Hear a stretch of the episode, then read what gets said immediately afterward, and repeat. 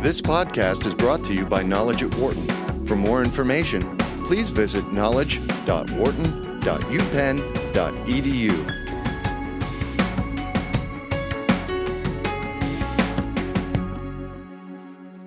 Do you know what it's like to be emotionally agile? Well, some definition would be it's making sure that you don't let those professional bumps in the road deter you from future success.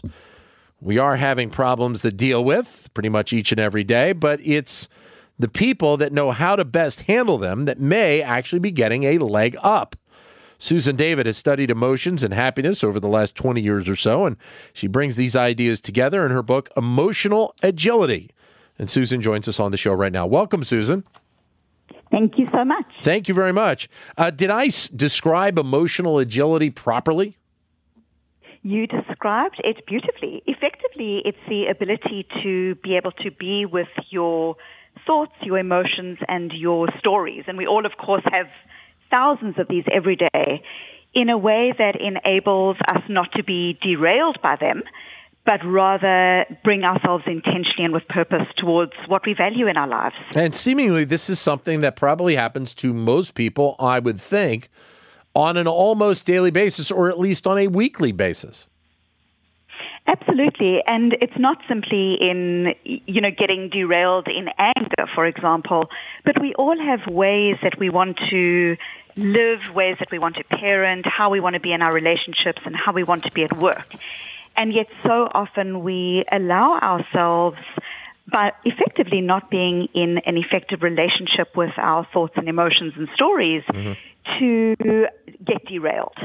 So this book, uh, based on uh, the research that you've done over the last couple of decades and probably you know, certain examples you've seen firsthand. Absolutely. I am a psychologist by training, a clinical psychologist, and I'm on faculty at Harvard Medical School and also a co-founder of the Institute of Coaching at McLean Hospital. So a lot of my work is both drawn from my research in emotions, mm-hmm. but also the work that I do with clients and with organizations. We're joined by uh, Susan David, who's the author of the book, Emotional Agility. Your comments are welcome at eight four four Wharton, eight four four, nine four two, seven eight six six is the number. So you do kind of uh, have a, a little bit of a, a list of kind of key ingredients uh, for people to think about uh, in, in trying to kind of reach that level uh, of emotional agility. What are they? So absolutely. I mean, firstly, emotional agility is the ability to be with yourself in a way that is courageous and curious and compassionate. And this involves a number of uh, strategies. It involves a number of core competencies. One of them is being able to not struggle with your thoughts and emotions. And the reason that I say this is because so often people will have an experience where they feel undermined at work, or they're not liking their job, or something happens in their world. And often, instead of being able to move forward around that situation, we almost jostle and engage in an internal struggle about whether we should or shouldn't feel or think a particular thing. Um, I, I shouldn't be unhappy because at least I've got a job. Right. Or we try to rationalize our thoughts and emotions away, and we know that this is not an effective way of actually facing into what is going on in our lives. One of the things you bring up is, and I think it's important for people to realize and understand that that they're important all the time, are the values that, that a lot of people rely on, those things that, that are kind of core to them, and how important they are to this kind of process. Absolutely. Um, you know, one of the first things that I talk about is how people who often, you know, try to put on a brave face, and how this whole happiness movement often counters our ability to look beyond our emotions and our difficulties to actually discern signposts of what it is that we care about. So often the things that we are upset about or angry about contain information of what's of value. I'm unhappy about my idea being stolen because underneath that I really care about issues of equity and justice, for example. So people will often push these emotions and with them the learning aside. And really having a sense, a clear sense of what it is that is important to us is absolutely critical. Um, values are often seen as being cheesy, you know, the kind of things that we have on walls in organizations but don't really believe in or do anything with. Right. And yet what's fascinating is the amazing, amazing work showing that when people have values front of mind, mm-hmm. it is protective in things like uh, transitions, like if you're going through a difficult period at work, or you're a first-generation college-goer, or you're having a struggle in a relationship. Knowing how you want to be in the world mm-hmm. protects us from social contagion.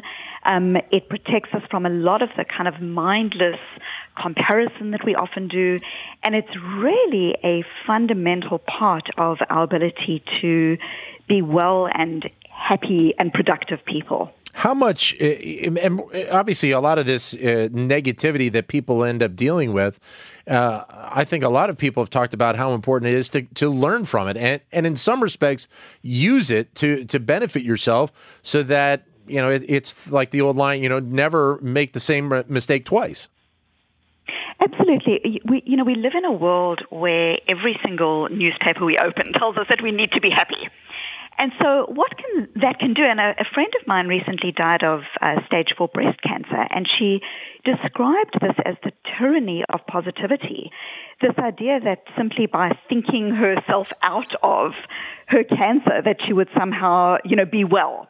And she said to me, you know, if it was just a case of being positive, mm-hmm. all of the people in my breast cancer support group would be alive today. And right. the messaging to simply be positive makes me feel culpable yeah. for my own death almost. Um, but absolutely, you know, we live in this society that basically almost makes us second guess ourselves. Okay.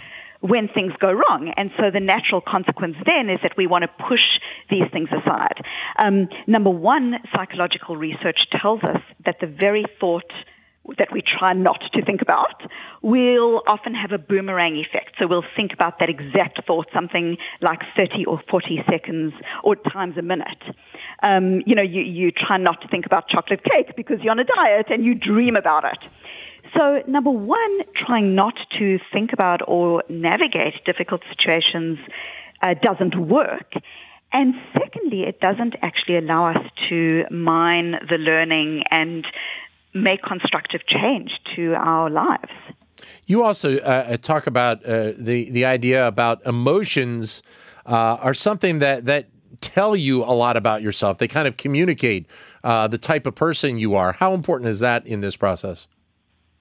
It's it's critical. Um, Charles Darwin wrote a lesser-known book called The Expression of Emotion in Man and Animals. And in this, he really talks to the idea that emotions help us not only to communicate with other people, but also to ourselves. Mm-hmm. And this is a critical aspect of my work and of the book itself, of Emotional Agility. This idea that we can learn underneath our emotions, if we feel a sense of guilt, if we feel a sense of anger, there's often something that is instructive to us. Now, the very clear distinction here is that our emotions are data, not directions. Right. So we can learn from them, but we don't need to obey them or be dominated by them. And so in the book, I talk about this idea of showing up, but I also describe the critical skills that I call stepping out, the ability to be able to feel a feeling or think a thought and be able to almost helicopter above it. Right. Uh, that, that experience that we've all had when we're really angry with someone, we're frothing at the mouth with a customer service agent who's got our bill wrong once again, and that ability to both feel an emotion but to almost helicopter above it. This is a critical skill set for us uh, and our children. It helps us to be healthy and well and to not ignore emotions but to also be able to be able to, in Viktor Frankl's terms, between stimulus and response, there is a space, and in that space is our power to choose, and it's in that choice that comes our growth and freedom. And, and you, and so this and, idea, yeah. I was going to say, and this is important for for for kids as well. It's critical. It's critical, that ability to be able to step out of our emotions. It's a critical skill set. If we look at, for example, that by twenty thirty, depression is targeted to be the single cause of disability globally, mm. outstripping cancer, outstripping heart disease, and the increase in psychological illness in children is just frightening. Children really need to develop a skill set to be able to, especially in a changing world, to navigate their emotions effectively and to learn that their emotions are not bigger than them, that they have strategies and skills. And I spend a whole chapter in Emotional Agility describing this skill set in very practical terms that children need. We're joined by Susan David. The book is Emotional Agility. Your comments are welcome at eight four four Wharton, eight four four, nine four two, seven eight six six. Uh, is, is there a, I would think there would be, a, a difference in terms of generationally how uh, millennials will act today compared to the baby boomer generation did twenty to thirty, forty years ago? There, there are particular strategies that people use by default. So in the book, I talk about bottling emotions, which is just pushing them aside, and brooding on emotions, which is dwelling on them. And I think that for those, the research doesn't seem to indicate that there are generational differences. Okay. But some of the generational differences that do come in are when we grow up in a world that tells us that we can fix everything and there's an app for everything. Often what can start happening is we can start learning or being messaged that if we don't like our emotions, we can simply just fix them. Um, and, you know, some things can't be fixed. Some things need to be carried, and they need to be carried effectively because, of course, life's fragility is inseparable from its beauty, and its beauty inseparable from its fragility. And so the the millennials, you know, there's really um, a focus here on helping people to not just try to kind of fix stuff in a very gloss-over way, but helping people to label and understand and also discern a sense of, um, you know, what is important to them is, is really critical, I think, for millennials, especially growing up in a world of unprecedented change that is unabated. Then what about the differences between men and women?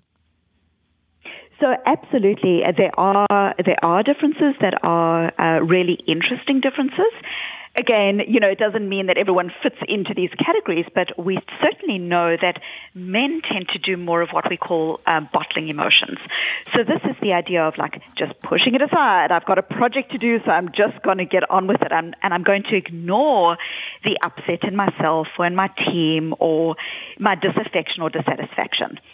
So uh, men tend to do more of this bottling. Women tend to do more of what I call uh, brooding or co-brooding.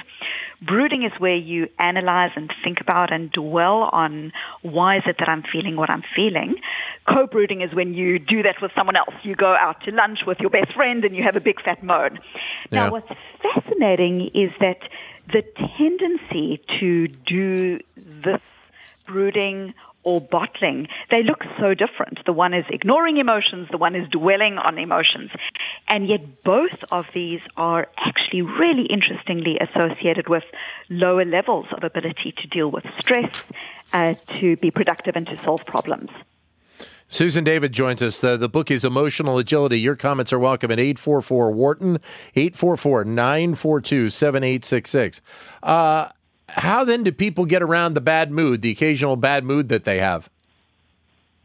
So firstly, uh, an important thing is to recognize that sometimes the difficulties and negative emotions that we experience actually truly help us. Okay. Uh, you, we know from we, we know from research in this area that what we, you know, when we're in a more positive mood, it tends to help us to do particular kinds of thinking, creative, big issue uh problem solving, and so on.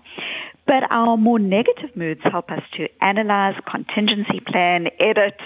So, for example, for someone uh, giving a pitch to a client, the idea of how a positive mood might actually help that person to be creative in terms of how to connect and be relational and, and effective with the client is really important. But the negative mood can actually help us to contingency plan, to think about what might go wrong with the project, and so on. So the first aspect of this is to really um, be able to be with our thoughts and emotions instead of struggling with them. And then in the book, I also talk about how you develop strategies that help you to, again, rise above those emotions, step out of them. Right. So, for example, someone who's feeling stressed, very often a person who's stressed will say, I'm stressed. And then the next day, how was your day? I'm stressed.